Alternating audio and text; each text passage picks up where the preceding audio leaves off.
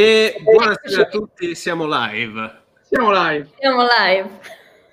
Buonasera. Allora, um, live uh, che va in onda come al solito mai di lunedì sera, però in questa festa dell'Immacolata abbiamo pensato di fare una live informativa divulgativa su, um, diciamo, su su un'alternativa energetica che a nostro avviso è stata troppo ingiustamente bistrattata. Il, il, titolo della live è ovviamente provocatorio, non si parla di nuclearizzare nel senso di eh, radere al suolo tutto il pianeta, ma di utilizzare, di riconsiderare l'utilizzo dell'energia nucleare. Allora, questa sera, gratitissimo ritorno di, ehm, diciamo, di Luca Romano, che è fisico e è, ehm, diciamo, gestore è autore di, eh, della pagina L'Avvocato dell'Atomo, che è stato già ospite con noi precedentemente. Ciao Luca, buonasera, benvenuto e bentornato.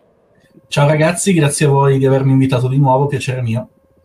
E come dicevo, gratitissimo ritorno anche del Think Tank Tortuga, questa sera nella, nella persona della dottoressa Italia, Ilaria Capelli, che ci siamo già presentati dietro le quinte, io ti chiamerò Ilario eh, perché, eh, come però ci tenevo, a, ci tenevo a, a specificare. Grazie per essere venuta e buonasera. Ma grazie a voi davvero per l'invito e anche per averci ricoinvolto in questa bella iniziativa.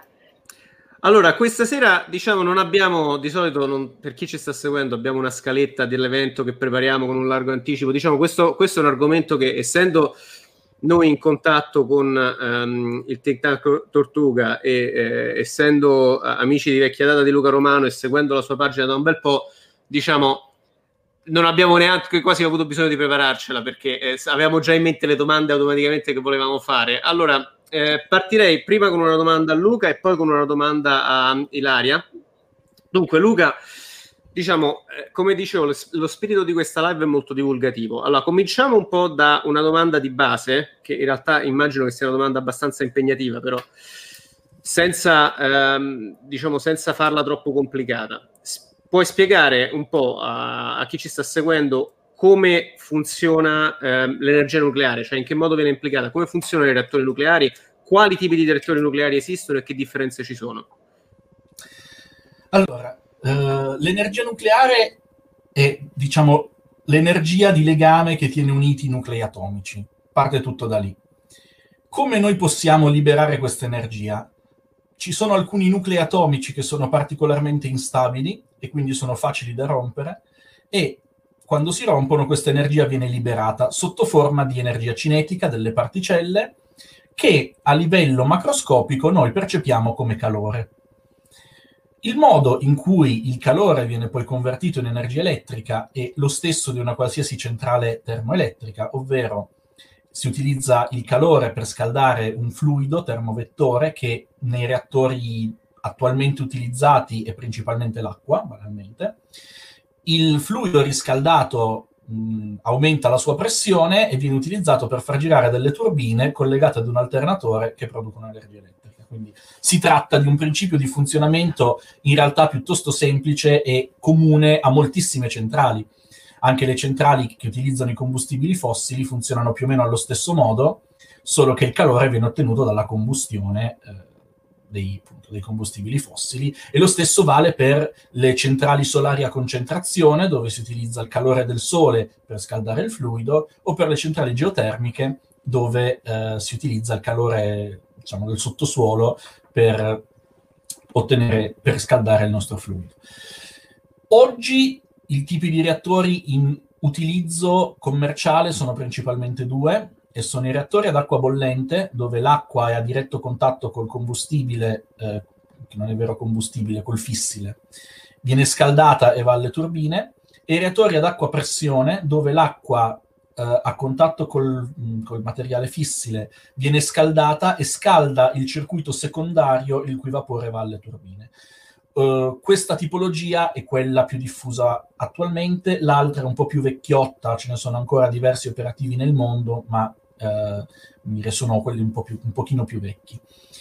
Eh, il futuro mh, mm, riserva grandi cose, nel senso che sono in costruzione, in sviluppo, diversi altri tipi di reattori con sistemi di raffreddamento diversi eh, che non sfrutteranno l'acqua, eh, alcuni con raffreddamento ad elio, altri con raffreddamento a metalli liquidi, altri con raffreddamento a sali fusi. Eh, e questi reattori mh, hanno delle caratteristiche che li rendono eh, estremamente interessanti, ovviamente sono ancora tecnologie in sviluppo, ci sono già dei prototipi, ma la realizzazione su scala industriale deve ancora arrivare. E che differenze ci sono? Beh, eh, la differenza principale è che i reattori ehm, ad, acqua, ad acqua richiedono combustibile arricchito con un basso grado di arricchimento e eh, sfruttano quello che è il fissile naturale, cioè l'uranio 235, che rappresenta lo 0,7% dell'uranio che si trova in natura e, ed è l'unico elemento che è naturalmente fissile, cioè che può dare luogo a una reazione di fissione a catena autosostenuta.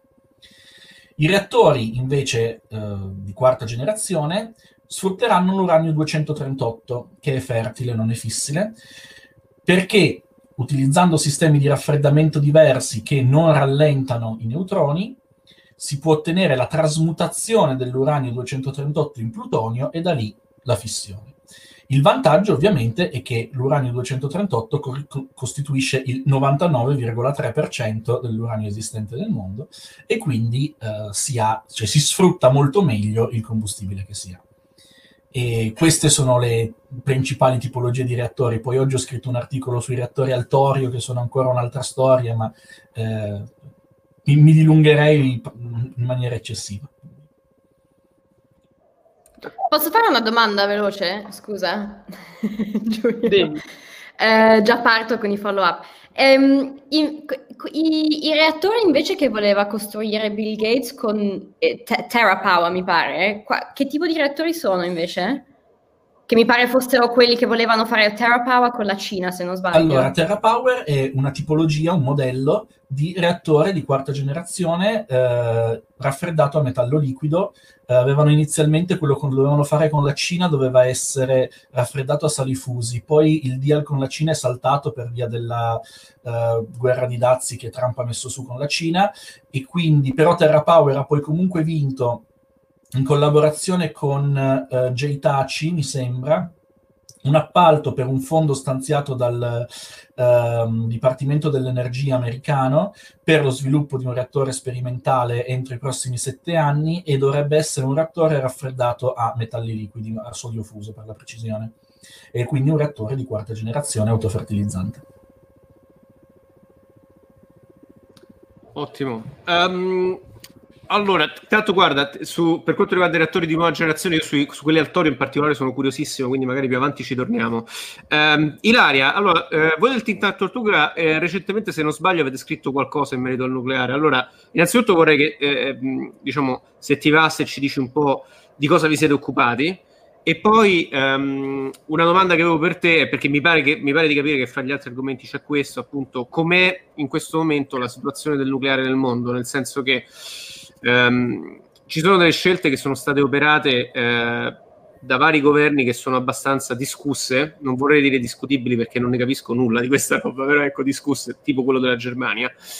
E uh, uno dei motivi per cui in realtà io sono diventato un, un nuclear- pro-nuclearista, nel senso che sono conscio dei miei limiti, non capisco quasi nulla di questa roba, per cui però mi sto facendo convincere perché è anche non soltanto grazie all'opera di Luca Romano, ma anche perché ho sentito varie altre, ho letto e vari, eh, sentito varie altre fonti. E per esempio, in America adesso c'è un movimento abbastanza sotterraneo, però che sta prendendo piede. Ci sono un paio di talk online molto interessanti di ingegneri, esperti di energia che erano tutti pro rinnovabili e stanno cominciando a dire in realtà ragazzi se cominciamo a pensare di andare a carbon zero, emission, uh, zero emission entro il tot anno, serve un'integrazione col nucleare. E questa cosa ha sconvolto molte persone. Quindi ecco, scusami, la domanda per farla breve per te è parlaci della vostra attività e, parla, e dici com'è lo stato del nucleare nel mondo in questo momento.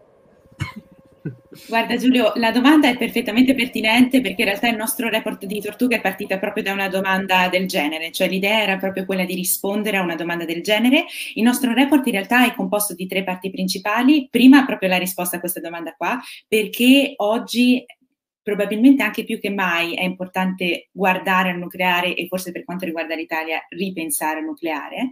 Poi la seconda parte ci siamo invece più dedicati, se poi abbiamo tempo, insomma durante la puntata vogliamo un po' approfondire alla storia dell'Italia con il nucleare, cosa l'ha legata prima, cosa la lega ancora ad oggi. E l'ultima parte l'abbiamo un pochino dedicata alle nuove tecnologie, quelle di cui Luca stava brevemente parlando prima, con un foco specifico sugli small modular reactors, che invece prima non sono stati citati, ma eh, perché diciamo è un interesse, un hot topic del momento ed è anche un topic su cui ho fatto la tesi, quindi su quello se volete possiamo parlarne quanto vi, quanto vi pare. Per quanto riguarda lo stato attuale, giustissima, domanda mm, mm, super lecita. Allora, perché diciamo partiamo prima dal, da questo movimento americano per spiegare un attimino la situazione, poi parliamo invece la, della situazione attuale del nucleare eh, ad oggi. Allora, questo movimento in realtà non è un caso isolato, è un movimento, anzi oserei dire internazionale e oserei dire che eh, i promotori maggiori sono proprio eh, quegli organi internazionali come l'IPCC, anche se in modo più indiretto che diretto, ma nei loro, nei loro model ci sono tutte queste cifre per, per quello che riguarda il nucleare e il, il, contributo del nucleare nella energy transition. Poi magari a voce lo dicono un po' di meno, anche nelle loro presentazioni, perché è sempre un argomento molto delicato a livello politico. E oltre alla PCC, anche l'International Energy Agency e soprattutto ovviamente la Nuclear Energy Agency. Qual è il problema principale?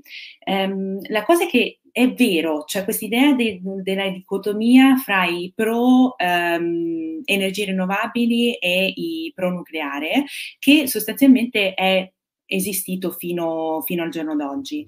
Che cosa ci si è accorti però adesso con questa idea della energy transition, questa idea anche che moltissimi paesi vogliono diventare carbon neutral entro il 2050, che con le energie rinnovabili da sole non ce la si fa. Perché? Perché allora, innanzitutto le energie rinnovabili comunque ehm, sono caratterizzate la maggior parte, poi ovviamente se ne potrebbe parlare tantissimo, però facciamo riferimento al solare e all'eolico, per esempio, che adesso vanno per la maggiore e soprattutto secondo l'International Energy Agency, che è uscito l'ultimo World Energy Outlook eh, super recentemente, eh, qualche mese fa, dicono che praticamente il solare diventerà il nuovo re dell'energia elettrica, della nuova capacità installata Qual è il problema di questo genere di eh, tipologie di energia? Che in realtà sono tipolo- tipologie di energia variabile e soprattutto qual è il problema? Che non sono disponibili 24 ore su 24, non sono, soprattutto non producono energia quando la domanda è più alta, cioè nel senso sono poco controllabili. E qual è il problema? Anzi, spesso cosa succede? Prendiamo questo esempio qua per far capire un attimino quali sono i problemi di una, un'economia che va solo a energia solare, solo a energia eolica.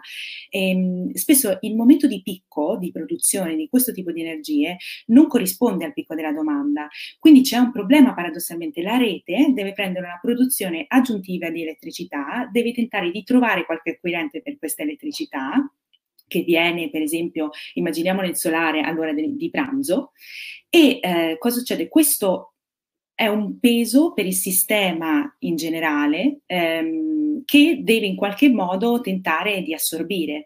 E il problema principale è che aumenta il, i requisiti necessari di flessibilità dei sistemi nazionali eh, energetici, di quello che vengono chiamate grid o trasmissioni elettriche. Questo problema eh, viene acuito a un aumentare della penetrazione delle energie rinnovabili all'interno dei sistemi energetici. Perché? Perché sostanzialmente ci sono più più produzione all'ora di pranzo, tanta capacità a quell'ora lì, che deve essere gestita. E ehm, questo sostanzialmente cosa succede? Aumenta anche i costi, per esempio nella trasmissione, i costi legati allo stoccaggio di questa energia, che è ancora molto difficile al momento. Cioè noi paradossalmente abbiamo la maggiore energia all'ora di pranzo, non siamo ancora in grado di stoccarla per più magari di 6-8 ore.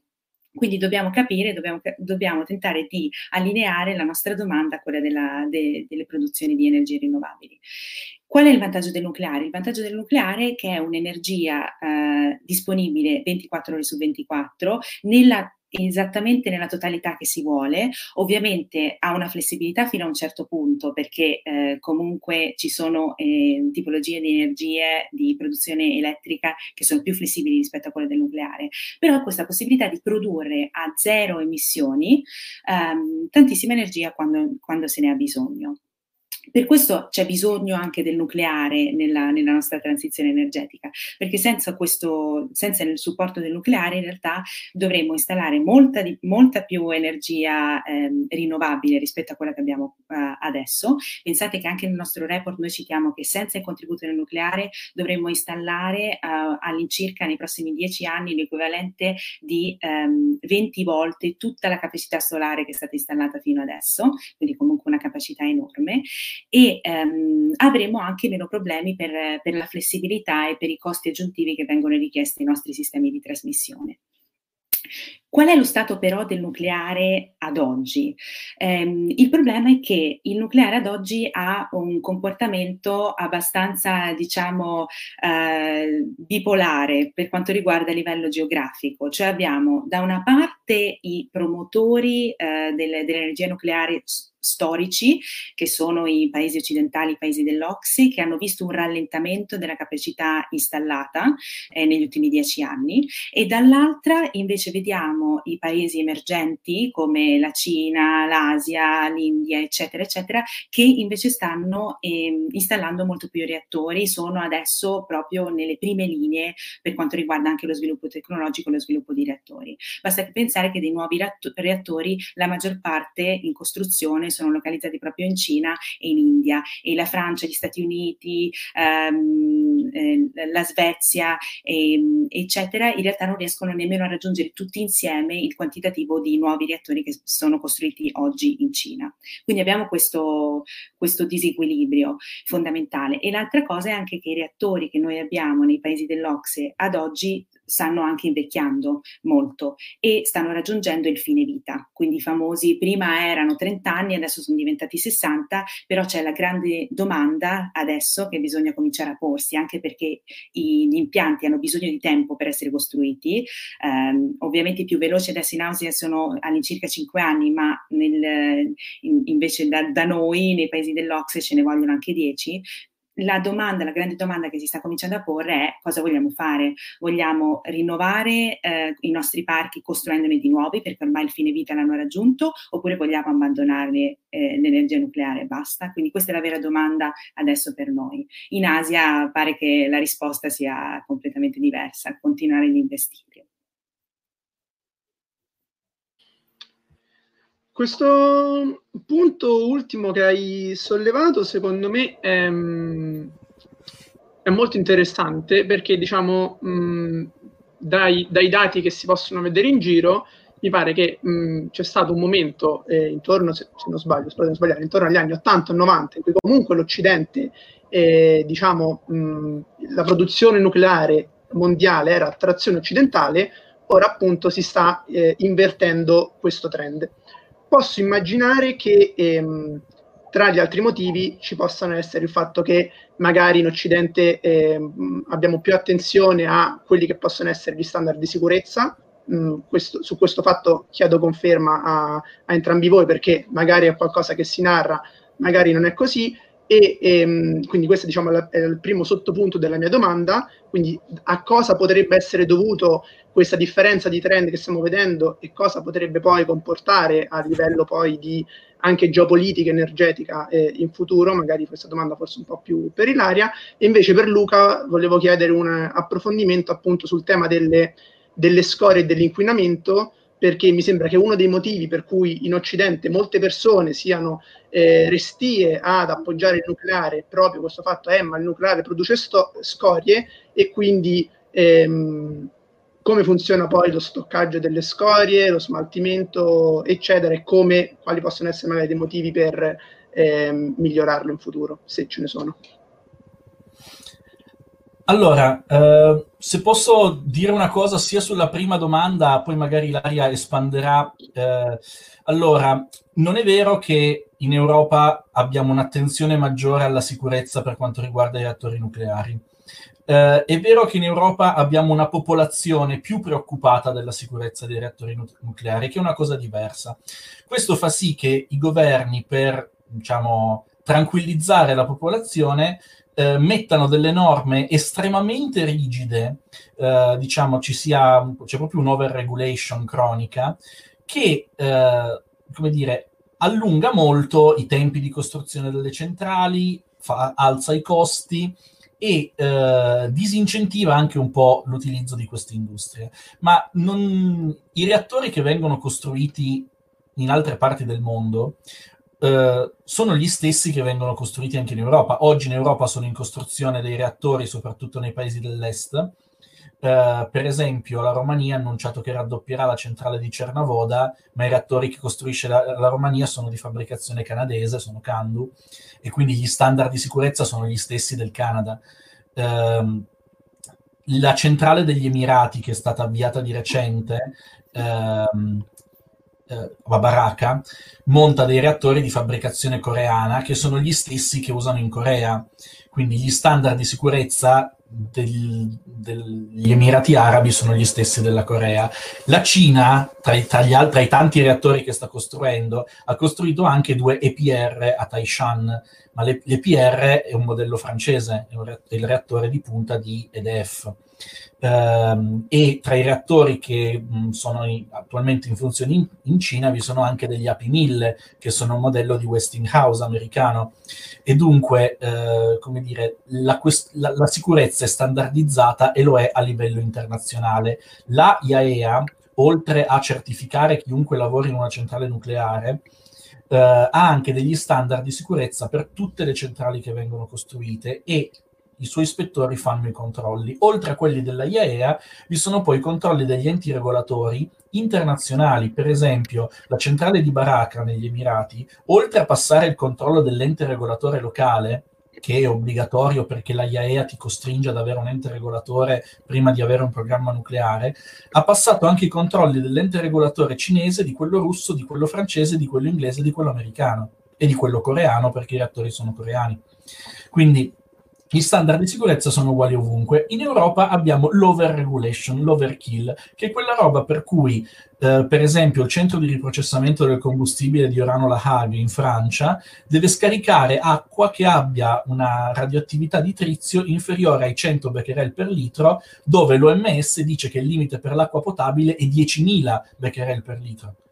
Quindi vuol dire che eh, noi costringiamo le persone a ci costringiamo, per esempio, in questo caso, il centro di riprocessamento ad avere un'acqua che è 100 volte più pulita di quella che secondo l'Organizzazione Mondiale della Sanità si può bere. Questo non è una procedura di sicurezza, è una procedura di rassicurazione del pubblico.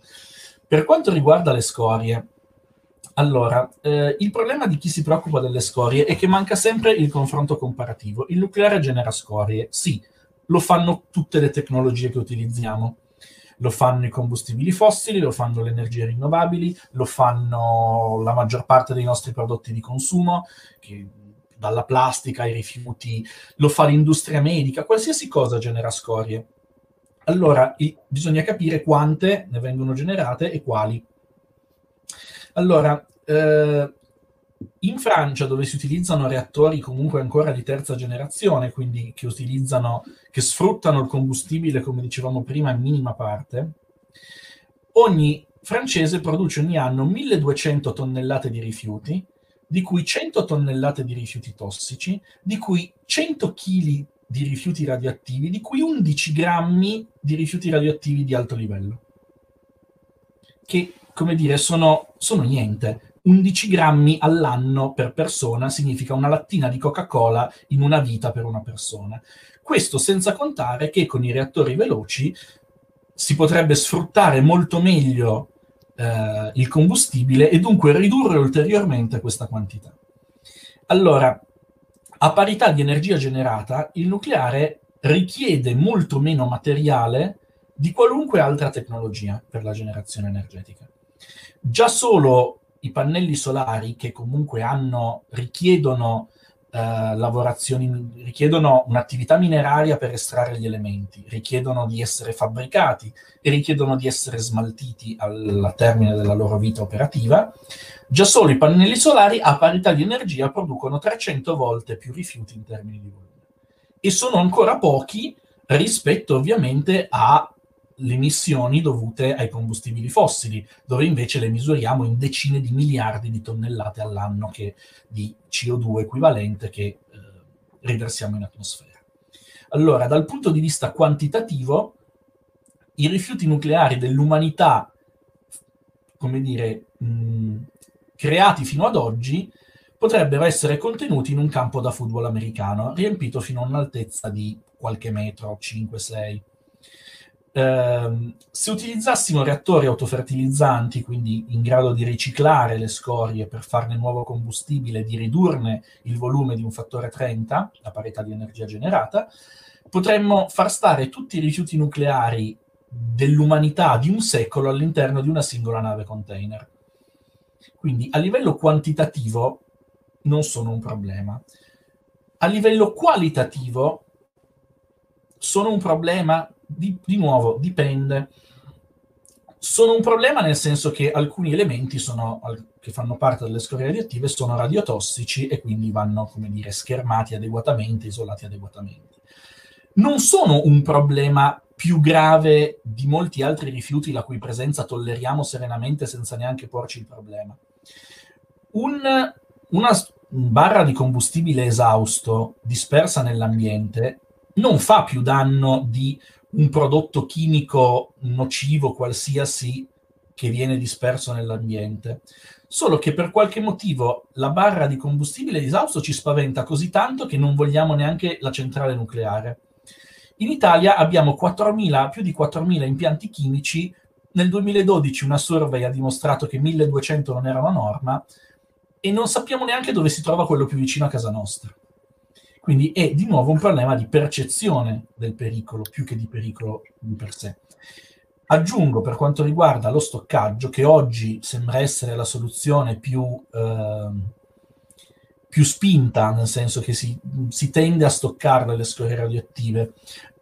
In Russia le riciclano, hanno costruito un reattore a sodio fuso, il BN800 a Beloyarsk apposta per riciclarle, la Cina andata, sta andando nella stessa direzione, altri paesi potrebbero iniziare a farlo se la cosa si dimostrerà cost effective, ma la maggior parte dei paesi è orientata verso lo stoccaggio, che di nuovo il problema di trovare il sito giusto è puramente politico perché laddove hanno fatto, eh, laddove come dire, c'è stata un'informazione della popolazione fatta in maniera adeguata e eh, come dire, rassicura- come dire, volta a rassicurare la popolazione, a spiegare bene le cose, la popolazione ha accettato la presenza del deposito di scorie e il sito lo si è trovato. È successo in Finlandia, è successo in, in, Svezia ed è successo anche in Norvegia, perché la Norvegia non ha un programma nucleare, ma comunque le scorie radioattive provenienti dall'industria medica da gestire.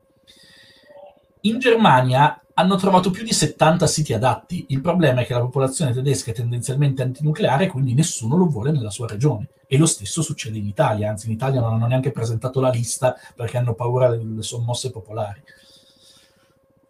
lascio la parola a Ilaria che credo abbia qualcosa da aggiungere. No, esatto, guarda eh, Luca, grazie mille, mi collegherei a, a qualche tema che hai, che hai, toccato anche nel tuo intervento. Allora, per, per, partire prima dalla prima domanda, poi mi collego anche alla seconda. E per quanto riguarda sì, la differenza, diciamo, sostanziale fra ehm, paesi occidentali e paesi emergenti sono soprattutto i costi legati ai nuovi impianti ad oggi. Ma perché? Perché è vero, gli standard di sicurezza sono molto simili, quello che cambia magari marginalmente sono i sistemi sistemi di contenimento, che quello dipendono un po' soprattutto da quello che citava Luca del over-regulation, cioè magari quanto deve essere spesso il sistema di contenimento in calcestruzzo nel reattore francese per resistere agli attacchi terroristici via aerea, cioè ci sono anche questo genere di over-regulation in Europa, ma che sono anche insomma fuori, però diciamo cambiano anche marginalmente sotto questo punto di vista, però questo marginale non è così tanto da giustificare un prezzo così elevato dei reattori costruiti in Occidente rispetto a quelli costruiti nei paesi emergenti.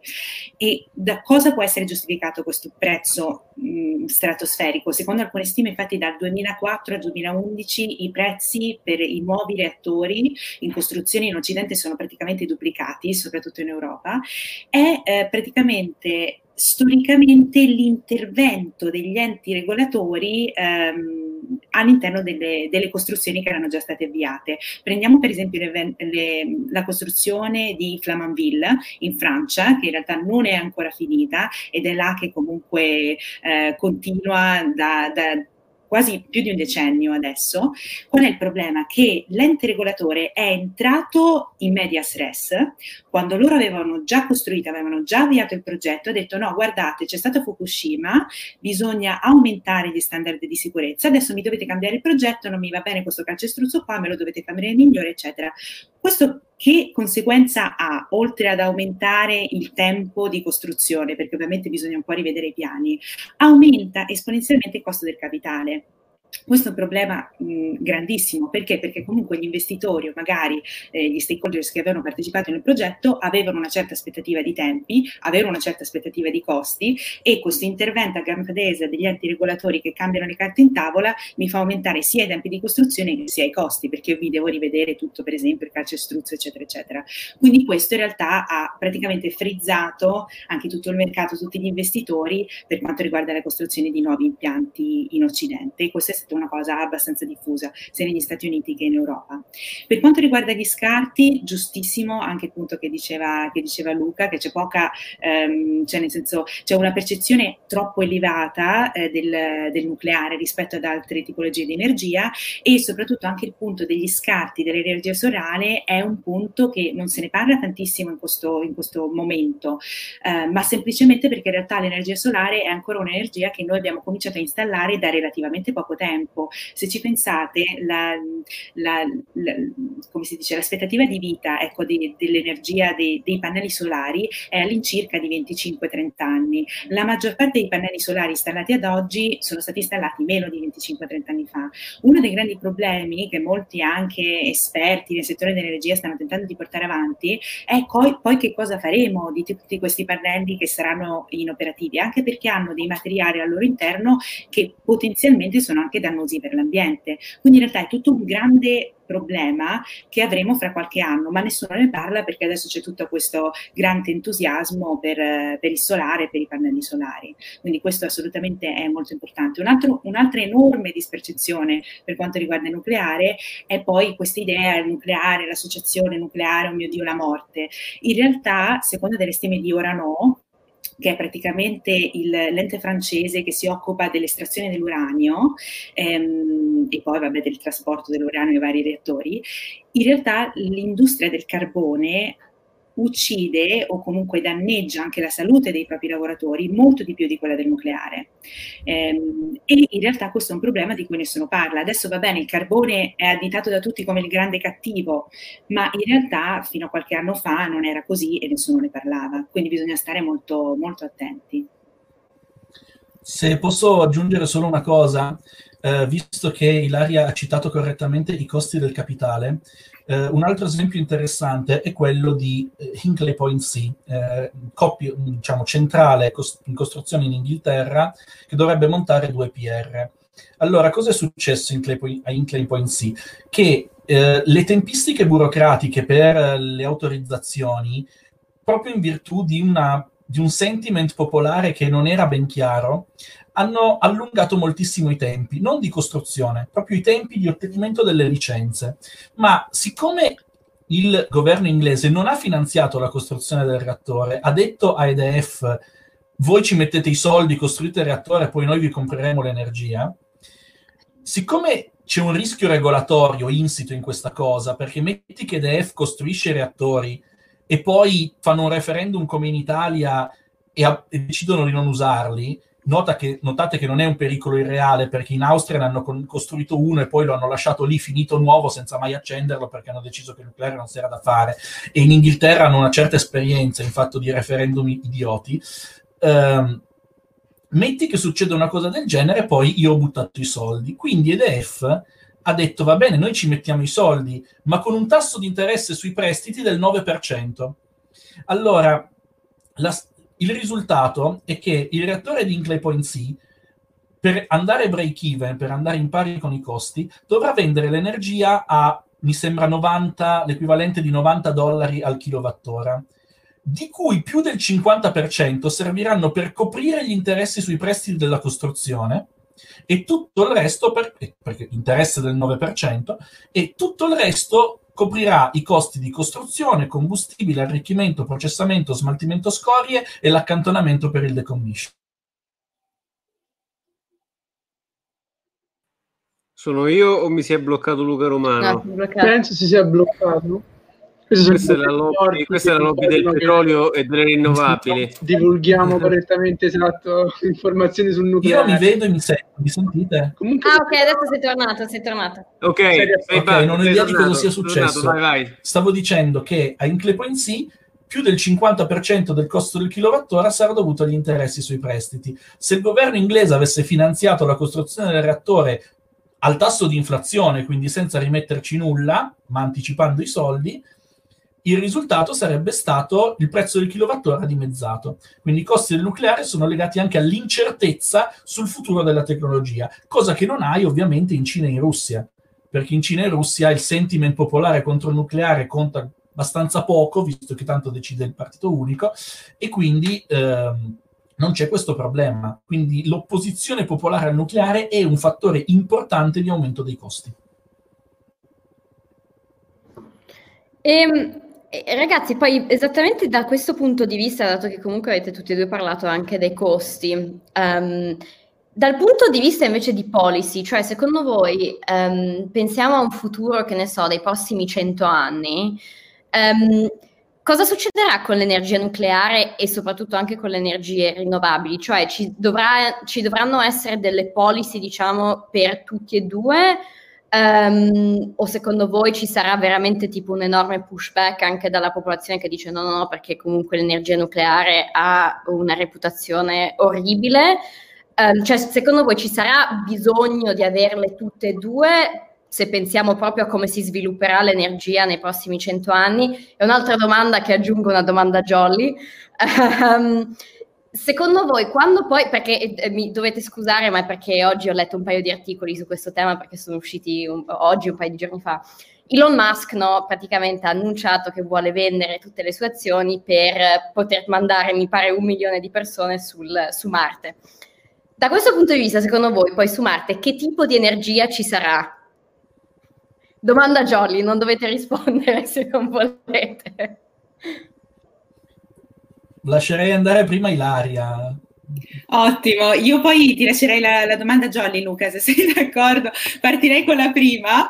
Eh, allora, eh, per quanto riguarda, non è, questo non è un sentimento di, di Ilaria Capelli o di chi altro, ma è proprio, un, è proprio quello che scrive la, eh, il, l'IPCC, l'International Energy Agency, tutti i grandi ehm, insomma, enti internazionali che si occupano di energia e di cambiamento climatico, dicono che assolutamente il nucleare andrà inserito nelle nostre equazioni di transizione energetica quindi ci saranno per forza dei bisogni di policy che tentano di favorire sia il rinnovabile che il nucleare. Il problema è che Sinceramente, questo invece è Ilaria Capelli che parla, ehm, non lo vedo come una cosa a molto breve periodo, cioè questo, questo, grande entusiasmo per il nucleare. Perché? Sostanzialmente perché? Perché in realtà si può già vedere questa, questa attenzione, questa um, precauzione nel parlare del nucleare anche all'interno delle trattative che ci sono state per lo European Green Deal. Cioè c'è stata una grande faida fra la Francia e la Germania nell'inserire incentivi al nucleare sia nello European Green Deal che nella eh, Sustainable Finance, Green Finance Taxonomy, che hanno la tassonomia della finanza verde che ha sviluppato l'Unione Europea proprio all'interno dello European Green Deal, c'è stato questo grande faida fra eh, Germania e Francia inserire il nucleare o meno. E praticamente i francesi ovviamente dicevano, ragazzi, ma cioè, il nucleare per quanto riguarda anche il life cycle assessment delle, praticamente di tutte le emissioni che una fonte di energia produce dalla costruzione addirittura della centrale alla produzione poi nel tempo tempo, addirittura meno eh, produzione e emissioni di CO2 della costruzione di pannelli solari, quindi voglio dire di che cosa stiamo parlando se parliamo di cambiamento climatico? E praticamente la, in realtà l'opinione pubblica europea è talmente contraria al nucleare che la Germania ha avuto la meglio, gli incentivi nucleari non sono stati inseriti nel, nel, Green New Deal in alcun modo e addirittura la Germania ha tentato di fare una contromisura dicendo se inseriamo il nucleare inseriamo anche incentivi al gas. Per la per una transizione energetica più equa. Quindi al, al, momento non lo vedo molto, molto vicino, questi grandi incentivi, grande entusiasmo per il nucleare, però in un medio-lungo periodo probabilmente verrà fuori. Perché? Perché probabilmente ci sarà anche, uh, quando si cominceranno a vedere anche, eh, diciamo, le controindicazioni delle energie rinnovabili, quanto in realtà le energie rinnovabili non siano quella pallottola d'argento che ti risolve il problema della transizione energetica, la gente comincerà a rendersi conto, anche più informata, che forse c'è bisogno di qualcos'altro.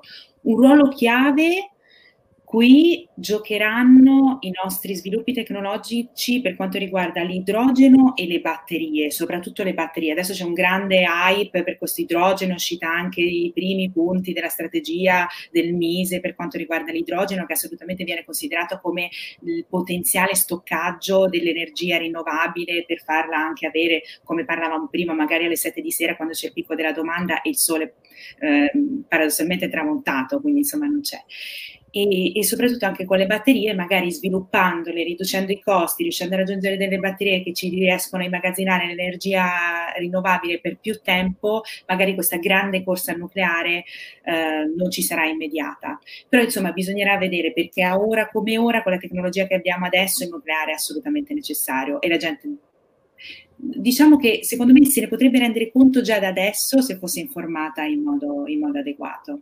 Adesso forse lascerei la parola a Luca che ho già parlato abbastanza e gli darei anche la domanda a Jolly perché sono curiosissima di sapere quello che pensa se, riguardo a Marte. A Luca, a Luca devi sapere faccio sempre queste domande Jolly, quindi abituato.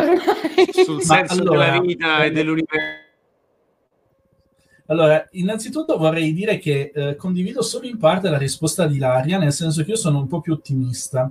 Noi tendiamo molto a eh, vedere da un lato la prospettiva italiana, che è quella di una popolazione estremamente ostile al nucleare, e dall'altro in Europa abbiamo la Germania che diciamo, deve proteggere in qualche modo la sua scelta di phase out nucleare e quindi è estremamente schierata in questo senso. Se uno allarga un pochino lo sguardo, il d'opinione popolare rispetto al nucleare è in cambiamento. Ci sono stati, beh, in, in diversi paesi dei sondaggi hanno mostrato che eh, l'opinione delle persone è cambiata negli ultimi anni in maniera importante riguardo al nucleare. Alcuni esempi sono la Svezia, i Paesi Bassi, eh, Taiwan, la Corea del Sud. Quindi eh, in generale c'è un, c'è una presa di consapevolezza che è già in corso e, e d'altra parte la, la, Germania, voglio dire, sta dimostrando un po' già il fallimento di queste politiche, senza arrivare al momento in cui ci sarà da smartire 6 milioni di tonnellate di pannelli solari esausti. La Germania ha iniziato l'Energivende nel 2012, sono passati 8 anni, hanno speso 600 miliardi, sono riusciti ad aumentare le emissioni, a, la, ad avere la bolletta più cara d'Europa e uh, ad avere mille, una stima di 1100 più morti l'anno in più di morti respiratorie. Quindi voglio dire, non è stato un grande successo. Il caso della California è ulteriormente emblematico perché hanno tentato di tagliare il, rinnova- il, nucleare e eh, i combustibili fossili dalla griglia, il risultato è che si sono trovati a dover fare i blackout programmati in piena ondata di calore quest'estate e non è carino lasciare la gente senza condizionatori e i frigoriferi spenti, i supermercati al buio durante le ondate di calore. E quindi voglio dire, i limiti eh, di queste politiche sono già evidenti e il treno è già cioè, non è ancora maggioritario a favore del nucleare, sicuramente non lo è in Italia e non lo è in Germania, ma lo è in diversi mh, paesi. E eh, per quanto non siano stati, diciamo, l'Europa non abbia approvato i finanziamenti al nucleare nella sua nel, nella tassonomia della finanza verde, eh, ciò sono molti paesi europei, europei eh, che stanno investendo sul nucleare e che stanno sviluppando il loro programma nucleare. Come dicevo prima, eh, la Romania raddoppierà la sua centrale, la Slovenia raddoppierà la sua centrale che è in comproprietà con la Croazia, eh, la Slovacchia raddoppierà la sua centrale, l'Ungheria raddoppierà la sua centrale, la Polonia ha stanziato 80 miliardi per la costruzione di 7-8 reattori, in Olanda par- un, il partito che attualmente diciamo, governa in coalizione con altri, il partito del pres- dell'attuale presidente Mark Rutte, ha dichiarato apertamente che eh, non, eh, se, inutile, se non facciamo il nucleare è inutile che rimaniamo negli accordi di Parigi perché tanto non c'è modo. E quindi ha dichiarato che eh, cioè, il suo partito se vincerà le elezioni la prossima primavera costruirà ha parlato di da, da 4 a 10 nuovi reattori, che è persino un overkill 10 nuovi reattori per quelli che sono i consumi olandesi, però voglio dire, eh, una cosa cioè, ci sta pensando in maniera abbastanza importante. Eh, il Belgio è un altro caso dove le politiche antinucleari stanno dimostrando abbastanza il loro fallimento, perché loro hanno il caso della centrale, di una centrale che gli scade la licenza operativa nel 2025, non sanno se rinnovarla perché gli è stato, il governo ha promesso ai cittadini che avrebbero chiuso, però non sanno come sostituirla, solo che devono deciderlo adesso, perché se non vogliono chiuderla devono iniziare adesso i lavori di refurbishment per poterla, poter rinnovare la licenza nel 2025. Quindi se non lo dicono entro, quest- entro quest'anno, massimo l'anno prossimo, nel 2025 si ritroveranno a dover costruire centrali a gas. Vale la pena di notare che Greenpeace ha detto van benissimo le centrali a gas, è un male necessario pur di non avere il nucleare, che per essere un movimento ambientalista, che si dichiara come ambientalista, eh, fa ridere. Per quanto riguarda la domanda Jolly, allora, eh, non c'è il minimo dubbio che eh, il nucleare trovi, debba trovare un suo impiego nella, nell'esplorazione spaziale, anche solo per il fatto che Marte, su Marte di luce solare ne arriva già parecchia di meno che sulla Terra e eh, ci sono le tempeste di sabbia, quindi non, non, e la notte su Marte fa freddino, quindi non si può pensare di dipendere da una fonte intermittente. Eh, quindi sicuramente si utilizzerà il nucleare. Poi magari su Marte si scopre anche qualche interessante combustibile fossile o, qualche, o addirittura qualche cosa che reagendo con l'atmosfera marziana, dove non c'è ossigeno, eh, fornisce energia. Ci sono un sacco di reazioni chimiche esotermiche che potrebbero essere messe in atto su Marte. Però intanto dobbiamo andare là e costruire qualcosa e Pertanto l'energia che utilizzeremo per andare là e per costruire qualcosa dobbiamo portarcela da qua e eh, pertanto occorre qualcosa che fornisca tanta energia ma che come dire, non occupi tanto spazio perché va portato a bordo di una nostra nave fino su Marte. E eh, al momento l'opzione è quella, non, non, ce ne sono neanche altre. Non, quindi... E d'altra parte, voglio dire, Già la NASA ah, sta ipotizzando la costruzione di centrali nucleari sulla Luna entro il diciamo, futuro, in un certo futuro, eh, che dovrebbero proprio servire idealmente eh, per come trampolino di lancio, diciamo, la costruzione di una base sulla Luna come trampolino di lancio verso Marte. E quindi questo per quanto riguarda la domanda Giorni. Grazie. Fighissimo. Questo del trampolino di lancio è pazzesco. Che poi, tra l'altro, scusami, um, scusami, ultimo punto, è praticamente anche la storia di Expanse, no? Eh, la serie TV, non so se l'avete vista. Però lì praticamente la Luna è esattamente quello, ha delle centrali nucleari, mi pare che poi praticamente le navi vanno sulla Luna, poi fanno il pieno e poi vanno su Marte. Comunque, Sorry. parlando di, di Marte e di, di, Luna, se non sbaglio, può darsi che il test del Starship di Elon Musk lo, sia questa notte alle 11, per cui è un perfetto che post live, tempo di prendersi uno snack e poi si va a vedere Elon. Esatto. Va bene, esatto. Giulio che so avere un po' di domande. No, più che altro per le domande dal pubblico. Allora, um, c'è tanta gente che ci ha chiesto domande, ci ha fatto domande. Allora, Enrico S, che è un nostro fan, che mi sa che è anche un tuo fan, eh, Luca, perché lo vedo che bazzica le nostre pagine, ragazzo fantastico. Ci chiede: allora, Io lavoro nel mondo della nautica e qui i pannelli solari sono manna dal cielo, anche solo per garantire energia sufficiente e sopravvivere in mare in caso di avaria. Eh, e poi aggiunge: o per le pompe di questa parola non la conosco, devo dire, io di nautica non capisco nulla, senti la sentina, non lo so, scusami Enrico, in caso si barchi acqua, secondo voi è un buon utilizzo? Anche qui il costo da pagare per lo smaltimento futuro non vale la, la candela, spero si capisca. Eh, non so chi vuole rispondere. Questa è la prima di una lunga serie di domande, ragazzi, perché ci hanno bombardato su questa live.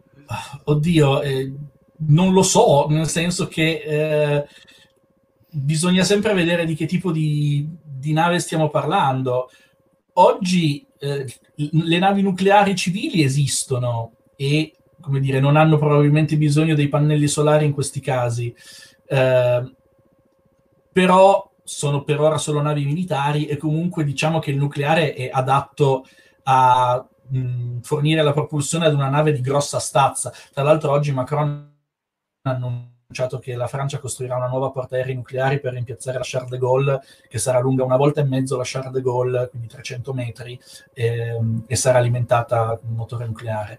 Ma eh, per le imbarcazioni di piccola e media taglia un reattore nucleare è sicuramente poco indicato e eh, quindi i pannelli solari probabilmente vanno benissimo, però davvero non, sapendo niente di propulsione navale eh, non saprei, nel senso i pannelli solari comunque io, non sono in male. Cioè, eh, esatto, io...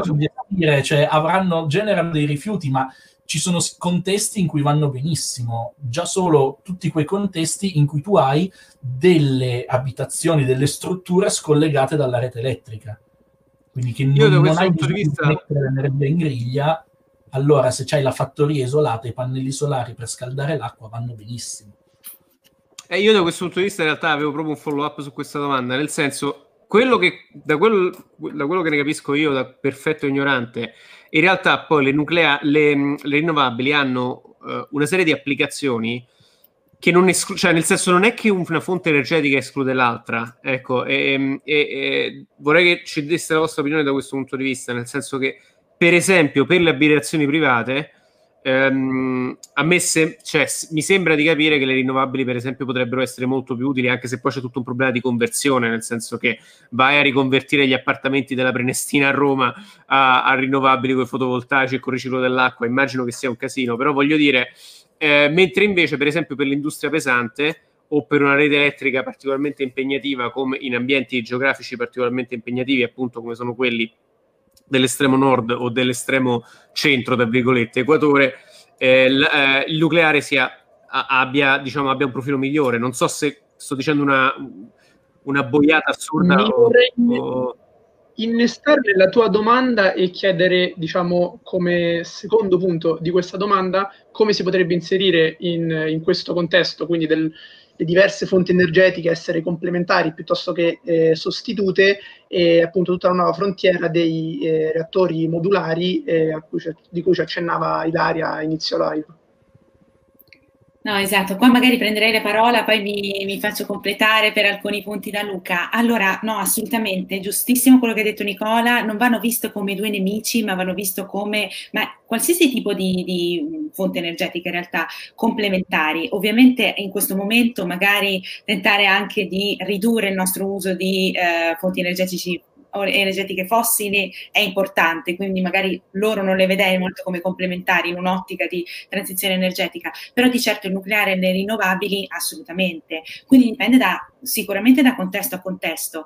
Ovviamente per quanto riguarda i, i mini reattori modulari, per quanto una, una, nuova innovazione interessante di cui magari vi, vi darò qualche, qualche hint a breve, ecco, non installerei sulla Prenestina, se, se, devo proprio dirla, cioè nel senso in quel caso ovviamente ci sono alcuni casi in cui le energie rinnovabili andrebbero più che bene, magari avere sì, ecco, l'idea della, della fattoria isolata o comunque un'idea, cioè il rinnovabile più che altro il nucleare entrerebbe in, in gioco quando magari il rinnovabile in quel momento non è, non è disponibile o comunque per un, una domanda di eh, quella che viene detta base load, cioè una domanda costante 24 ore su 24, abbiamo il nucleare che che è lì apposta per noi in operazione senza problemi.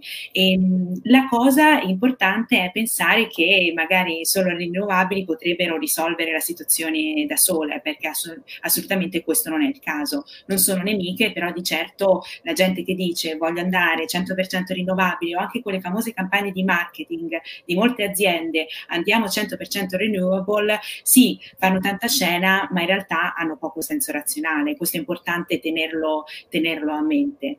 E, ehm, quindi questo era il primo punto. Per quanto riguarda invece i reattori modulari, sono una delle, diciamo, non è proprio una nuova tecnologia, se vogliamo essere proprio precisi e mettere i puntini sulle i, è una, in realtà il, proprio i programmi nucleari nazionali eh, al mondo sono iniziati con dei mini reattori nucleari, con dei reattori nucleari di, di piccola scala, perché adesso la definizione è proprio quella di reattori che hanno una potenza inferiore ai 300 megawatt, mentre i reattori di cui parlavamo prima durante la puntata sono i reattori adesso di grande scala che raggiungono un gigawatt all'incirca e meglio, insomma quelli nuovi anche un gigawatt e mezzo. Quindi la vera differenza fra i reattori normali e i mini reattori di cui se ne parla adesso tanto è questa differenza di capacità, quindi reatto- capacità molto più ridotta, energia prodotta ridotta. Qual è il, il vantaggio? È che in realtà anche il eh, materiale che io uso eh, all'interno, ovviamente ridotto, anche le mie reazioni hanno un quantitativo di calore eh, ridotto e quindi l'idea è che sono anche più sicuri di costruzione by design, by default, um, anche perché lo- le loro dimensioni ridotte e proprio questo utilizzo di um, comunque leggermente differenti rispetto alle, alle, grandi centrali nucleari dello stesso combustibile, permette di um, praticamente cosa, cosa, succede? Di farli venire um, di, di, costruzione stessa con dei sistemi di sicurezza passivi. Che cosa vuol dire questo sistema di sicurezza passiva? Che usano le stesse leggi della fisica naturali per attuare dei sistemi di eh, contenimento in caso di emergenza, cose che magari eh, reattori di nuova generazione adesso possono fare fino a un certo punto punto, eh, però magari i reattori invece di vecchia generazione non facevano.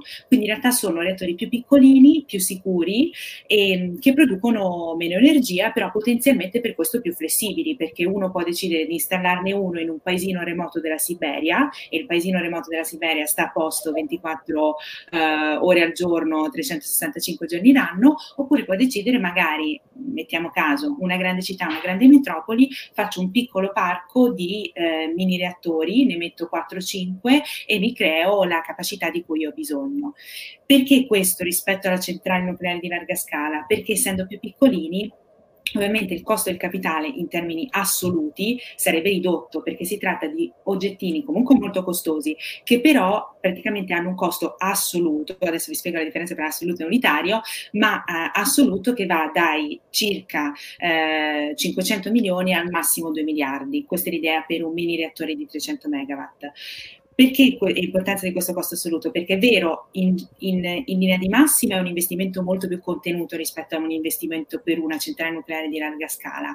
A livello però di costo unitario, quindi del costo della mia energia prodotta, il costo adesso unitario di questi mini reattori è praticamente il doppio di quello delle, delle, dei reattori di larga scala. Perché? Perché soffrono di diseconomie di scala. Perché infatti siamo partiti con i mini reattori nucleari, poi siamo andati sui reattori nucleari di larga scala storicamente, perché c'era la convenienza dell'economia di scala. Facendo reattori più grandi il mio costo eh, medio diminuiva. E nel caso dei reattori più piccoli invece si ritorna indietro. Però qual è l'idea adesso della la nuova differenza vera rispetto all'utilizzo di queste tecnologie in passato è quella di produrli in massa in fabbrica. Quindi l'idea è quello proprio di fare una specie di contratto turnkey, di fornire al mio acquirente un mini reattore già montato, perfetto, deve essere solo installato nel posto e acceso con un pulsante. L'idea è che ne, però ne produco di questi 300 magari in serie in una stessa fabbrica perché sono anche piccolini e perché lo posso fare. In questo modo io con le economie invece di, di apprendimento e di serie mi vado a ridurre il costo. Secondo alcuni stime sostanzialmente raddoppiare della produzione, quindi io ne ho 5, ne produco 10, il mio costo scende del 5-10%. Ovviamente va, variano tanto, però più io raddoppio, raddoppio, raddoppio, l'idea è che poi il mio costo molto scende perché comunque comincio ad imparare, comincio anche a usare i, i materiali in modo più efficiente. Quindi questa è la vera, la vera diciamo, rivoluzione dei mini reattori nucleari. Il problema è che in questo caso anche qui c'è bisogno di policy, perché senza policy ho l'ordine di eh, 10 mini reattori, 20 mini reattori, 300 mini reattori che sono magari quelli che mi servono per diventare eh, vendibili a livello del mercato, non ce ne avrò mai, perché adesso lasciato ai mercati privati da soli eh, il costo unitario è ancora troppo elevato. Allora, completo un attimo la, eh, la risposta. Allora, innanzitutto eh, mi preme segna- sottolineare un aspetto, solo perché, allora, quando si parla di reattori modulari più sicuri, eh, in realtà stiamo, si parla abbastanza, cioè è uno, è un overkill di nuovo. I reattori nucleari oggi, quelli che abbiamo già, sono la tecnologia più sicura esistente. Sebbene tutti si ricordino di Fukushima, nonostante non abbia provocato morti, uno dovrebbe sapere che in tutto il resto del Giappone le centrali nucleari er- sono state usate come rifugio per il terremoto, perché erano gli edifici più sicuri che c'erano. Onagawa, che è stata costruita negli anni 80, 20 anni dopo Fukushima, ma comunque 40 anni fa, ha retto al terremoto e allo tsunami, nonostante fosse più vicina all'epicentro rispetto a Fukushima, ed è stata utilizzata come rifugio dalle persone e oggi la stanno riaccendendo perché comunque ci è voluto qualche anno di lavori per eh, rimettere, insomma, risistemarla dopo un terremoto di magnitudo 9, ma la stanno riaccendendo. Quindi oggi i reattori sono già sicuri. La differenza, come diceva Ilaria, è la sicurezza passiva, ovvero questi reattori, essendo piccoli, hanno una quantità di fluido termovettore sufficientemente contenuta da far sì che il calore generato del nocciolo possa essere rimosso per semplice moto convettivo. Cosa vuol dire? Vuol dire che il, il combustibile scalda il fluido che va verso l'alto, per moto convettivo, lo stesso principio dell'acqua della pasta, va verso l'alto, andando verso l'alto si raffredda, in alto evidentemente c'è l'utilizzatore, cioè c'è il generatore di vapore che poi va in turbina, e passando calore al generatore di vapore si raffredda e scende. Questo processo non è dipendente da nessun meccanismo tecnologico e quindi anche se il reattore è spento, l'elettricità è saltata, questo processo continua fin quando il calore del, nu- del core, del, del, fissile, non è stato rimosso. Nei reattori di grande taglia che si, si, usa o- che si usano oggi, questo non può succedere perché la massa di fluido termovettore è molto più grande, cioè c'è un quantitativo enorme di acqua e non è abbastanza come dire, pesa troppo e quindi non puoi avere un moto convettivo che da solo ti rimuove il calore perché c'è, troppa, c'è troppo fluido termovettore per la, proprio perché il reattore è fisicamente più grande. Quindi questo è il motivo per cui si parla di sicurezza passiva. Ma oggi un reattore nucleare è veramente a prova di qualsiasi cosa, tanto che eh, gli eventi catastrofici, quando c'è, c'è, l'assessment, ogni quanto potrebbe venire un evento catastrofico e sono tipo un milione di anni reattore, cioè delle robe ridicole. Eh, questo uno può andarlo a vedere leggendo proprio le specifiche tecniche ehm, dei reattori. Per quanto riguarda il discorso della concorrenza tra nucleari e rinnovabili, il punto è, innanzitutto bisogna distinguere tra rinnovabili aleatorie e stabili, perché se uno ha un sacco di idroelettrico può farci tutto quello che vuole, lo stesso col geotermico, perché sono disponibili 24/7. Se invece di rinnovabili si parla di rinnovabili aleatorie, quindi solare ed eolico, poi ci sarebbe il CSP, che è il solare a concentrazione, che è un po' a metà, senso che conserva meglio il calore rispetto al fotovoltaico e quindi può essere utilizzato di notte ma a potenza ridotta. Quindi non è proprio come fosse disponibile 24/7, ma è già molto meglio dell'aleatorietà del fotovoltaico e dell'eolico. Le rinnovabili aleatorie dovrebbero essere tenute fuori griglia, perché proprio l'aleatorietà crea delle instabilità nella griglia che a lungo andare pesano sui costi e costringono le altre fonti a seguire il carico modulando. Quindi idealmente i pannelli solari e le turbine eoliche devi usarle per alimentare qualcosa che non è connesso alla rete nazionale. Quindi, non so, il comune isolato, la fattoria, anche la fabbrica isolata, se, se devi, la baita in montagna, la base militare, quello che ti pare. Tenerle in griglia crea delle instabilità che a lungo andare paghi e soprattutto tenerle in griglia ti costringe a tenere in griglia anche qualcos'altro per compensare alle fluttuazioni. E questo anche qualcos'altro solitamente è il gas perché il gas, le centrali a turbogas sono quelle che eh, hanno la maggiore capacità di seguire il carico. Perché una centrale a gas la accendi molto in fretta mentre un reattore nucleare lo accendi più lentamente, lo puoi modulare utilizzando le barre di controllo, ma comunque un, impieghi parecchio ad avere una variazione del, dell'output di energia, impieghi diversi minuti, mentre il gas in, in pochi minuti è in grado di adattarsi al carico di rete.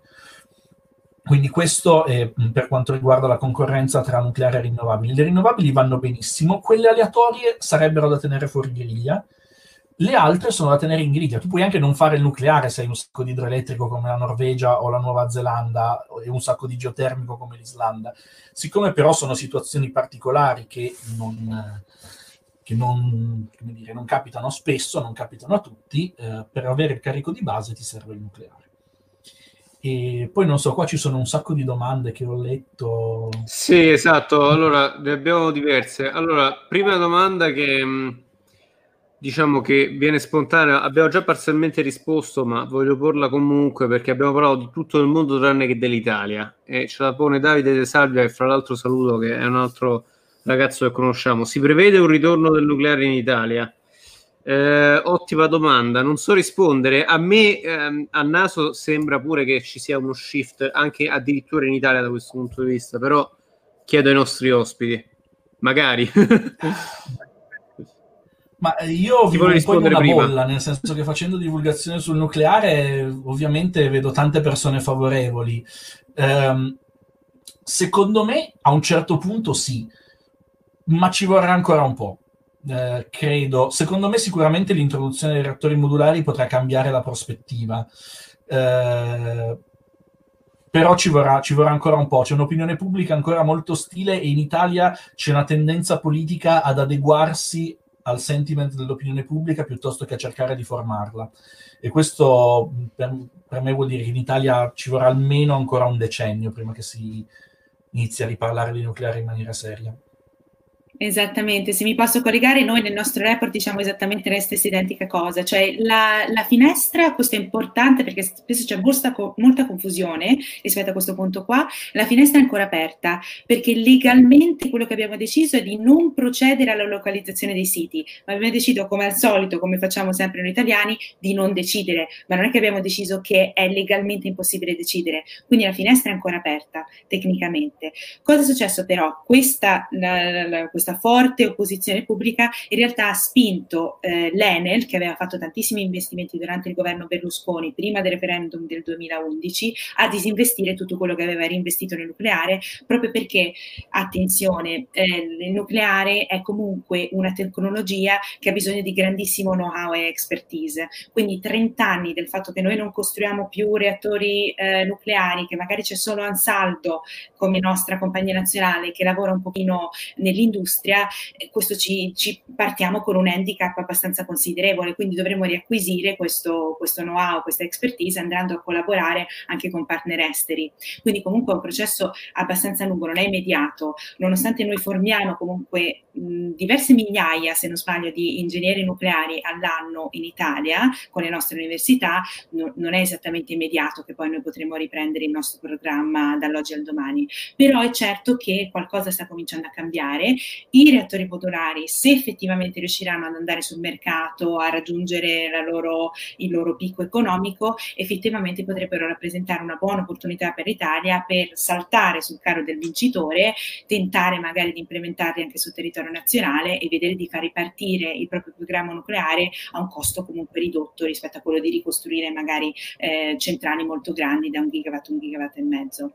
Quindi assolutamente sono, sono e siamo di Tortuga d'accordissimo con quello che ha detto Luca. Mi vorrei velocemente ehm, ri, diciamo, farvi una domanda partendo da quello che avete detto, perché eh, avete citato sia adesso nell'ultima domanda che in generale eh, durante la live il fatto che il sentiment popolare eh, sia importantissimo per questo tipo di ehm, tecnologie, perché mh, alla fine purtroppo ci sono stati quei eh, due casi di eh, Fukushima e di Chernobyl e alla fine diciamo mh, l'immaginario popolare facilmente va a riprendere eh, quelle immagini quando si parla di nucleare. L'Italia, tra l'altro, è stata particolarmente sfortunata perché, se non sbaglio, entrambe le volte in cui si sono fatti referendum è capitato a distanza di pochi mesi da, da, dai due disastri che ci sono stati, per cui non siamo stati fortunati. E, mh, e quindi su questo volevo chiedervi come secondo voi, eh, siccome eh, sia eh, Tortuga eh, lo fa ehm, su temi economici, eh, sia Luca con la pagina L'Avvocato dell'a- dell'Atomo eh, su temi energetici, come andrebbe fatto uno storytelling o comunque divulgazione in Italia per fare in modo che non ci sia più questo... Ehm, questo sentimento diffuso. Io, ad esempio, cioè, fa- faccio coming out energetico personale. Io fino a un anno fa ero un, una persona, diciamo, di base, mi sarei identificato come qualcuno contro il nucleare. Poi ho avuto la fortuna di fare un, uno stage, lavorare un po' di mesi su eh, progetti di eh, finanziamento allo sviluppo sostenibile quindi leggi, rileggi report dopo report, ti rendi conto che sì, ma io perché sono contro il nucleare? Perché alla fine tutti i numeri sono a favore e quindi ho avuto la fortuna di passare sei mesi a studiarmi alcuni numeri che mi, mi hanno permesso di fare questo shift. Ma invece um, come si fa a, diciamo, a, far arrivare questo stesso concetto a eh, chiunque non ha la fortuna di passare giorno per giorno davanti ai dati? Io lascerei io... la parola a Luca che è l'esperto in questo. Eh, ma io qua sono un po' in conflitto di interesse perché eh, sono io quello che lo fa, la divulgazione, e quindi dico, eh, si fa come faccio io, sono bravissimo. no, nel senso, allora, la divulgazione è importante e abbiamo visto negli ultimi anni come la comunicazione social, diciamo, la divulgazione vada saputa mediare con un po' di comunicazione social per poterla far arrivare alle persone. Eh, sarebbe bello, ma temo sia un po' utopico, che in Italia anche da parte dei giornali eh, ci fosse un po' più di attenzione a fare informazione corretta su questo tema, ma il trend non sembra essere quello, il trend sembra essere quello di usare il terrorismo psicologico per vendere e per fare click, e questo non vale solo per il nucleare, vale un po' per qualunque cosa in realtà. Eh, quindi non mi aspetto molti cambiamenti da questo punto di vista. Io ripeto, non so come si faccia, so come faccio. E, e, cioè, appunto, io ho una pagina Facebook che sta iniziando ad avere un discreto seguito, ho aperto la pagina Instagram, partecipo a questi dibattiti su YouTube, eh, organizzo delle live, scrivo articoli, eh, commento le news energetiche quando ci sono e, e, cerco di tenere informate le persone spiegando le cose in maniera semplice ma comprensibile. Questo è quello che posso fare. Non, eh, no, non so se si possa fare di meglio. Ecco, se qualcuno pensa, se, se io invece vorrei proprio che Ilaria rispondesse a questa domanda, che magari mi dà qualche suggerimento. Ecco. No, assolutamente. Allora, Luca, io credo che assolutamente avrei risposto nello stesso, nello stesso modo. Cioè, la prima, la, la prima, cosa importante nella divulgazione è una divulgazione accessibile ed è esattamente la tua missione, quindi quello è la prima cosa in assoluto. Se posso, proprio l'unica cosa che posso pensare un attimino, anche come reintrodurre nel dibattito pubblico questo genere di tematiche, è eh, quello che almeno io ho notato, poi devo, devo insomma confrontare un attimo anche le mie impressioni, ma eh, Ehm, l'idea è che le nuove generazioni, anche le generazioni dei millennials, la generazione Z e tutto questo genere di, di comunque giovani, diciamo, chiamiamo quelli anche associati al Fridays for Future, cambiamento climatico, eccetera, sono in generale più sensibili all'energia nucleare e più favorevoli all'energia nucleare, semplicemente perché, perché il cambiamento climatico è alto a livello di priorità per questo genere di generazioni. Quindi se io reputo la tematica importante saliente, mi informo di più, va, ascolto di più una divulgazione più informata anche per quanto riguarda il nucleare e tendenzialmente sono più a favore perché invece dell'emotività entra in me la razionalità anche perché c'è l'emotività legata alla causa diciamo del cambiamento climatico in generale. Quindi porla non solo divulgazione ma trovare un'emotività che è sempre un po' mancata al nucleare perché il nucleare ha molto senso a livello razionale appena si entra nella sfera emotiva l'idea oddio il grande grande disastro, Dio Chernobyl o Dio Fukushima. Quindi bisognerebbe trovare un aggancio e, e, tentare di fare una divulgazione che riesca anche a coinvolgere a livello emotivo. In che, in che modo? Probabilmente l'unico modo in questo momento che può risvegliare le coscienze è proprio quello di legarlo al cambiamento climatico e a, mh, praticamente agganciare alla divulgazione mh, sul nucleare l'urgenza, l'urgenza di farlo per una transizione energetica perché possa contribuire veramente alla transizione energetica. Perfetto, grazie davvero ragazzi. Allora, abbia, prendiamo un altro paio di domande dal pubblico um, e poi diciamo ci avviamo alla conclusione. Allora, voglio prima leggere, leggere riassumere un commento di Giancarlo Maero che, che saluto, che è un mio carissimo amico di vecchia data. Luca, tu che sei appassionato di heavy metal, eh, eh, noi scrivevamo per, una, per Chronic insieme anni fa, proprio anni fa, che era una delle riviste di punta, delle website indipendenti, però di punta eh, insomma, ci siamo divertiti, ecco. Eh, parliamo del periodo in cui ancora c'erano i CD. E, ehm, dunque, Giancarlo appunto dice che eh, fra l'altro di queste cose un po' ne sa, perché credo che anche lui sia laureato in fisica, se non sbaglio. E, ehm, dice alla fine stringe stringe il problema al solito è politico e manca la cultura scientifica in Italia, che è verissimo, è verissimo e manca a livello capillare, ma manca anche a livello di comunicazione. E, ehm, e purtroppo ne sono vittime tante persone, eh, anche diciamo non sospette, nel senso che in questi giorni, ripeto, su un argomento rela- assolutamente non correlato, però sempre eh, di natura scientifica, sul vaccino mi stanno arrivando dei commenti da gente con una laurea in medicina che sono veramente eh, abbastanza allucinanti, quindi purtroppo è vero. Dunque, domande invece. Allora, Gia- eh, Giacomo Bergonzi, eh, anche lui è un nostro follower fedelissimo, lo, eh, che, che, saluto. Ho sentito parlare di batterie potenzialmente infinitamente rigenerabili costruite a, a, partire dalle scorie radioattive. Cosa ne sapete? Io zero, però chiedo ai nostri ospiti. Allora, io so di cosa si sta parlando, non so Ilaria. Io no, e l'unica cosa che mi veniva in mente erano i fast breeder reactors, ma credo quello è un reattore, non è una batteria, quindi no, ti no, no, no, no, no.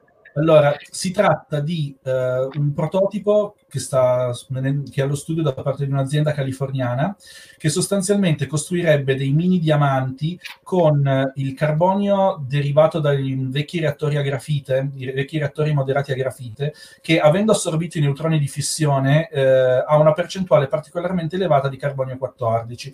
Il carbonio 14 è soggetto a decadimento beta, quindi emette elettroni e si tratterebbe proprio di utilizzare gli elettroni dell'emissione radioattiva come elettroni di, di, corrente per fare corrente elettrica. Quindi a tutti gli effetti una batteria. Si intrappolano gli, gli elettroni diciamo, de, del decadimento e li si rilascia quando, quando viene chiuso il circuito per fare energia. Non si tratta di batterie infinitamente rigenerabili, evidentemente, perché dopo un po' eh, il carbonio 14 si stabilizza, ma considerati i tempi di decadimento degli elementi radioattivi, tu avresti delle batterie che potrebbero durare anche 28.000 anni. Eh, ovviamente si tratta di... Eh, cioè, la batteria, cioè 28.000 anni è il tempo di dimezzamento, lo, tutto l'involucro della batteria ti si deteriorerebbe prima, perché a un certo punto tutto ciò che facciamo è deperibile. Però ecco, avresti delle batterie con una durata della vita molto superiore alla durata della vita umana. Ecco, e quindi ehm, adesso adesso sono allo studio, tra l'altro sarebbero un modo interessante di ricavare ulteriore energia dai prodotti di scarto della, della, della fissione. Uh, sono allo studio anche uh, ulteriori modelli che utilizzerebbero radioisotopi diversi. Um, che sono quelli che vengono prodotti nelle scorie oggi, perché siccome oggi non usiamo più i reattori a grafite, ehm, si sta cercando di capire quali altri radioisotopi hanno decadono in quel modo, con un decadimento di sufficiente intensità eh, e vengono prodotti in quantità sufficiente nelle reazioni dei reattori e sono separabili dagli altri con relativa facilità per farci delle batterie. Un ottimo candidato potrebbe essere il cesio 137 che eh, anch'esso ha un decadimento beta meno e eh, si produce in quantità abbastanza elevata all'interno dei reattori di terza generazione attualmente in uso. Perfetto, e questa invece mi sembra una domanda più per Ilaria. Grazie Luca. Questa mi sembra una domanda più per Ilaria, ma in realtà per entrambi anche se. Allora, questa è una domanda più politica. Lorenzo Bini, eh, ma le vostre proposte sul nucleare, che tipo di reattori e quale tipo di combustibile, di quanto si discosta? Le proposte si discostano, ok. Eh, come, direbbe, come direbbe, il cantante degli Over, I'm not sure that's grammatically correct. quanto si discosta dal progetto nucleare che Berlusconi proponeva prima del referendum 2011? Um, allora, proprio partendo, partendo, proprio a grandi linee, in realtà il progetto, eh, del, insomma, prima del referendum del 2011 era quello di puntare su reattori di larga scala, quindi quelli comunque sul EPRs, quelli di europei di ultima generazione, e quindi puntare su, su quei reattori lì, che ovviamente in realtà sono anche un po' alla base del referendum stesso, perché il grande dibattito era proprio su trovare i siti per questi generi di enormi impianti che hanno bisogno bisogno anche comunque di un cuscinetto intorno di quella che viene detta in gergo emergency planning zone, in cui comunque anche la popolazione che vive magari nei dintorni deve essere informata, deve essere formata anche in caso di evacuazione e tutto questo genere di, di, insomma, di cose legate a questi grandi impianti. La, la differenza insomma delle delle proposte di, di, Tortuga non è proprio una proposta, è più diciamo un educated guess se l'Italia dovesse tornare al nucleare, perché potrebbe andare sui modulari, perché risolverebbe grande, la grande diatriba che, che, è in fondo alla base di entrambi i referendum italiani, quello dell'87 e quello del 2011, che è quella del grande rimpallo di eh, competenze fra Stato e Regioni, perché in realtà quello che comunque è stato la base dei referendum è proprio una specie di eh, risposta contraria di soprattutto alcune regioni ehm, che si sono sentite anche diciamo ignorate per quanto riguarda le loro dimostranze nella, nella decisione statale di identificare dei siti. Perché prima del 2011 l'idea era quello che lo Stato decideva il sito la regione poteva esprimere un parere però il parere non era vincolante. E questo è alla base del, del referendum del 2011 nel caso dei reattori modulari è il vantaggio è che sostanzialmente teoricamente è la regione stessa che può decidere di adottare o meno un, un reattore perché ovviamente tutte le implicazioni per quanto riguarda il sito, la grande costruzione, possibili problemi anche a livello di confine fra regioni diverse, una magari pro e una contro, sono ridotti. Però queste sono tutte educated guess ovviamente, questa è la differenza principale. Ma allora, la mia risposta invece è che eh, per quanto mi riguarda le regioni andrebbero abolite, hanno dimostrato durante questa epidemia di Covid la loro interessante utilità. Eh, abbiamo visto il meraviglioso lavoro della Regione Lombardia, della Regione Piemonte e di diverse altre nel gestire eh, quelli che erano, diciamo, gli ordini esecutivi del governo di Roma. Quindi, per quanto mi riguarda, eh, discorso delle regioni, cioè le regioni nei referendum per il nucleare si sono dimostrate deleterie, eh, durante la questione del Covid si sono dimostrate deleterie, quindi secondo me eh, sono un organo oggi, di cui oggi si potrebbe fare a meno. Ecco. E quindi io, la mia proposta, se io dovessi, se io dovessi decidere un programma nucleare per l'Italia sarebbe su una coesistenza di impianti di grossa taglia e impianti di piccola taglia, eh, inclusi dei reattori di quarta generazione per il riciclo delle scorie. Eh, ci sono luoghi in Italia dove sarebbe assolutamente ideale collocare dei reattori di grandi dimensioni.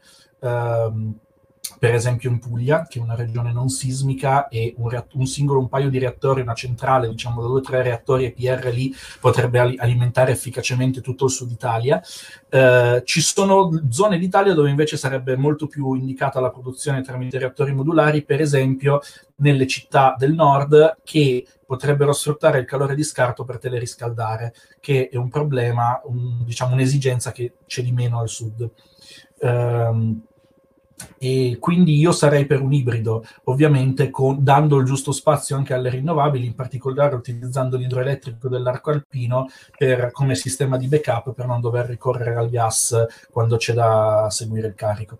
Eh, questa diciamo è la mia idea. Diciamo che trovo, e questo mi sbilancio a fornire un'opinione politica, che eh, la questione del nucleare sia stata gestita male in Italia anche per via proprio del fatto che i regionalismi, il bisogno di affermare la priorità del, della politica locale su quella nazionale, diciamo queste rivalità tra politica locale e politica nazionale, abbia, alla fine abbiano giocato a sfavore di tutti e, e, secondo me col Covid lo abbiamo visto di nuovo e quindi eh, secondo me sono un discorso che va superato. Ecco.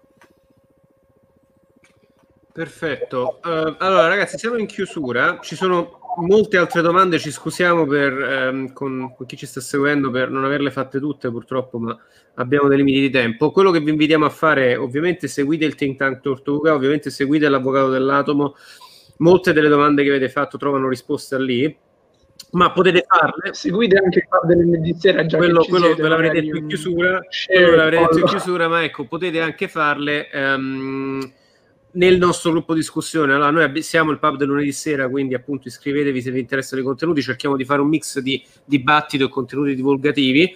Eh, abbiamo il, il, gruppo discussione che si chiama il lunedì del pub sera, nel quale fra l'altro Luca Romano è presente, quindi se volete iniziare sondaggi, dom- fare domande, chiedere, avviare discussioni sul nucleare, siete i benvenuti. Ehm, e a questo punto lascerei la parola a Maria Paola per la domanda finale. Sì. Allora sì, eh, a Luca l'avevamo già fatta, però comunque magari la cambiamo leggermente. Um, allora, noi finiamo sempre facendo eh, due doma- domande alla fine. Eh, uno è, dato che adesso comunque siamo di nuovo tutti in quarantena, eh, quale libro um, suggerite per la quarantena, la seconda quarantena? E l'altra è invece quale libro vi ha cambiato la vita. Magari per Luca possiamo metterla quale altro libro ti ha cambiato la vita. Magari allora, allora mm, per quanto riguarda, guarda, consiglio proprio per, ehm, per, tematiche del genere, anche magari a qualche, qualche, ascoltatore che era interessato a tematiche di politica, eh, consiglierei di, mm, un libro che si chiama The Geopolitics of the Global Energy Transition, che è stato scritto da Taglia Pietra, Simone Taglia Pietra e Manfred Hafner, e praticamente parla di tutta le, la geopolitica che è dietro, quindi tutte le faide di cui parlavamo, Francia-Germania, dietro alla, alla transizione energetica odierna. È stato pubblicato l'anno scorso, quindi è recentissimo e è molto interessante per, insomma, per tutti gli appassionati. Libro che mi ha cambiato la vita, oddio, è, cioè, è una domanda bella importante. E, ehm, devo dire un libro comunque che ho letto anche abbastanza recentemente, ma che proprio mi ha messo il sorriso, ma mi ha fatto anche crescere come persona, è Factfulness eh, di um, Um, cioè, esatto, è esatto, bravissimo, pronuncia molto migliore della mia, stavo pensando come pronunciare, però veramente, veramente bello, non so, probabilmente è stato citato magari da qualche altro ospite, però mette sostanzialmente, è una narrativa a cui alla base ci sono dei dati, ma che, che lascia positività ed entusiasmo, quindi secondo me è veramente un ottimo libro che potrebbe cambiare diverse vite.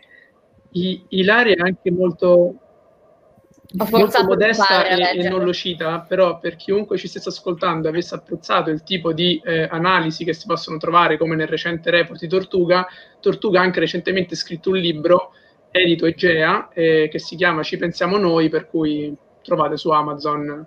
10 proposte per far spazio ai giovani in Italia, esattamente. Allora, io ammetto che durante questo secondo lockdown ho letto molto meno che nel primo, principalmente perché ho avuto la fortuna di poterlo passare in compagnia, eh, mentre durante il primo lockdown avevo molto, diciamo, meno, te- meno, da fare e più tempo da passare da solo. Quindi non ho, non ho, finito neanche un libro da quando sono chiuso in casa. Uh, il libro che mi ero comprato da leggere in lockdown era Casa di Foglie, che è un, un'opera prima di uno scrittore emergente, che questo libro che racconta una storia dentro la quale è raccontata un'altra storia, un po' come Le Mille e una Notte, ed è carino perché ogni, ogni storia viene raccontata con font diversi e con, alcune vengono scritte tipo con la pag- vanno lette con la pagina girata, eccetera, eccetera, per cui sono, c'è la storia di quello che, che ha visto un film, eh, il diario del regista e le annotazioni di quello che ha letto il diario del regista, sono tutte scritte in font diversi, ed è una storia molto particolare, un po' horror, l'ho iniziato ma poi non non sono più andato avanti perché ho preferito guardare serie tv. Ehm, mentre invece, allora, è, il libro che mi ha cambiato la vita l'avevo già detto la scorsa volta e mi sembra di aver detto L'arte di ottenere ragione di Schopenhauer. Allora, l'altra opera filosofica che mi ha cambiato la vita è La critica della ragion pura di Kant. Io prima della critica della ragion pura ero cattolico, poi non lo sono più stato, quindi de- decisamente ha avuto un certo influsso sulla mia esistenza. Uh, ma un altro libro che mi sentirei di consigliare... Uh, che non so se mi ha cambiato la vita, ma è sicuramente tra i miei libri preferiti. E in più adesso stanno facendo la serie TV, quindi dovete leggerlo prima di guardare la serie TV o rischiate di rovinarvela. È La bussola d'oro, o meglio, la trilogia His Dark Materials di Philip Pullman. Che... È, belli- è bellissima anche la serie. Non l'ho ancora vista perché non è arrivata né su Prime né su Netflix né in chiaro e quindi perché, perché è HBO, però se tu vai su alcuni sì, siti... No, queste cose non si possono dire online. Non facciamo propaganda di roba illegale. Non sono... Ricordiamo, non sono... ricordiamo che Maria Paola è anche l'esperto legale del pub del lunedì sera, siamo in ottime mani. No, no, anzi, anzi non ricordiamo che sono un avvocato. No, però sì, è, è bellissimo. Però lui, ehm, l'attore chi è? Philip, come si chiama? Philip... Um... Sì, ah, no, esatto, lui scrive dei libri bellissimi. Mm. Philip Pullman, ecco esatto. Philip Pullman. Benissimo, ragazzi, eh, grazie davvero di aver partecipato. E, ehm, allora direi che eh, siamo, siamo, in chiusura, vogliamo fare... Salutiamo i nostri ospiti prima di tutto. Ilaria, grazie davvero. Eh, Luca, grazie davvero. Vi mettiamo in background, facciamo un po' di housekeeping e poi chiudiamo tutto. Speriamo di avervi prestissimo. Grazie ragazzi. Grazie a voi. Ciao ragazzi. Ciao. Ciao. Dunque, eh, molto rapidamente housekeeping, ehm, c'è una cosa che volevo dire alla community del pub del lunedì sera che è la newsletter sta arrivando, abbiamo fatto qualche ritardo, parecchio ritardo, ma sta arrivando, a brevissimo uscirà. Poi, ehm, prossimi appuntamenti, eh, eh, ripetiamo, ci sarà una sorpresa il 18 dicembre, non voglio spoilerarla per, per non rovinare la festa a Giacomo che stasera non c'era. Sono in preparazione un paio di live interessanti per gennaio-febbraio prossimo appuntamento sarà il 13 e, e faremo una nuova super live a tema sanità. Ehm, e, e, ci saranno tre ospiti molto illustri. E li, aggiung- li eh, annunceremo nelle nostre pagine social nei prossimi giorni. Parleremo di organizzazione del sistema sanitario nazionale, per cosa è andato storto e cosa ha funzionato durante la pandemia e cosa possiamo migliorare. E quindi ecco, collegatevi, sarà domenica 13 alle 5 e sarà una bella maratona. Eh, diffondete il verbo e non perdetela.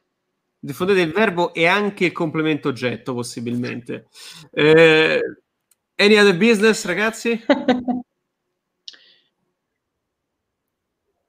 Um, no, mettete like sulla pagina Facebook, Instagram, iscrivetevi al nostro gruppo discussione, ascoltateci su Spotify, Apple Podcast e YouTube. No. Ne ho dimenticato uno. Siamo Iscrivetevi alla newsletter. E... Basta. E su LinkedIn per i più sfigati, esatto. e, va bene, buona serata a tutti e grazie davvero per aver seguito questa interessantissima live. Ce lo, me lo dico da solo. Ciao, buona serata. Però, buona serata.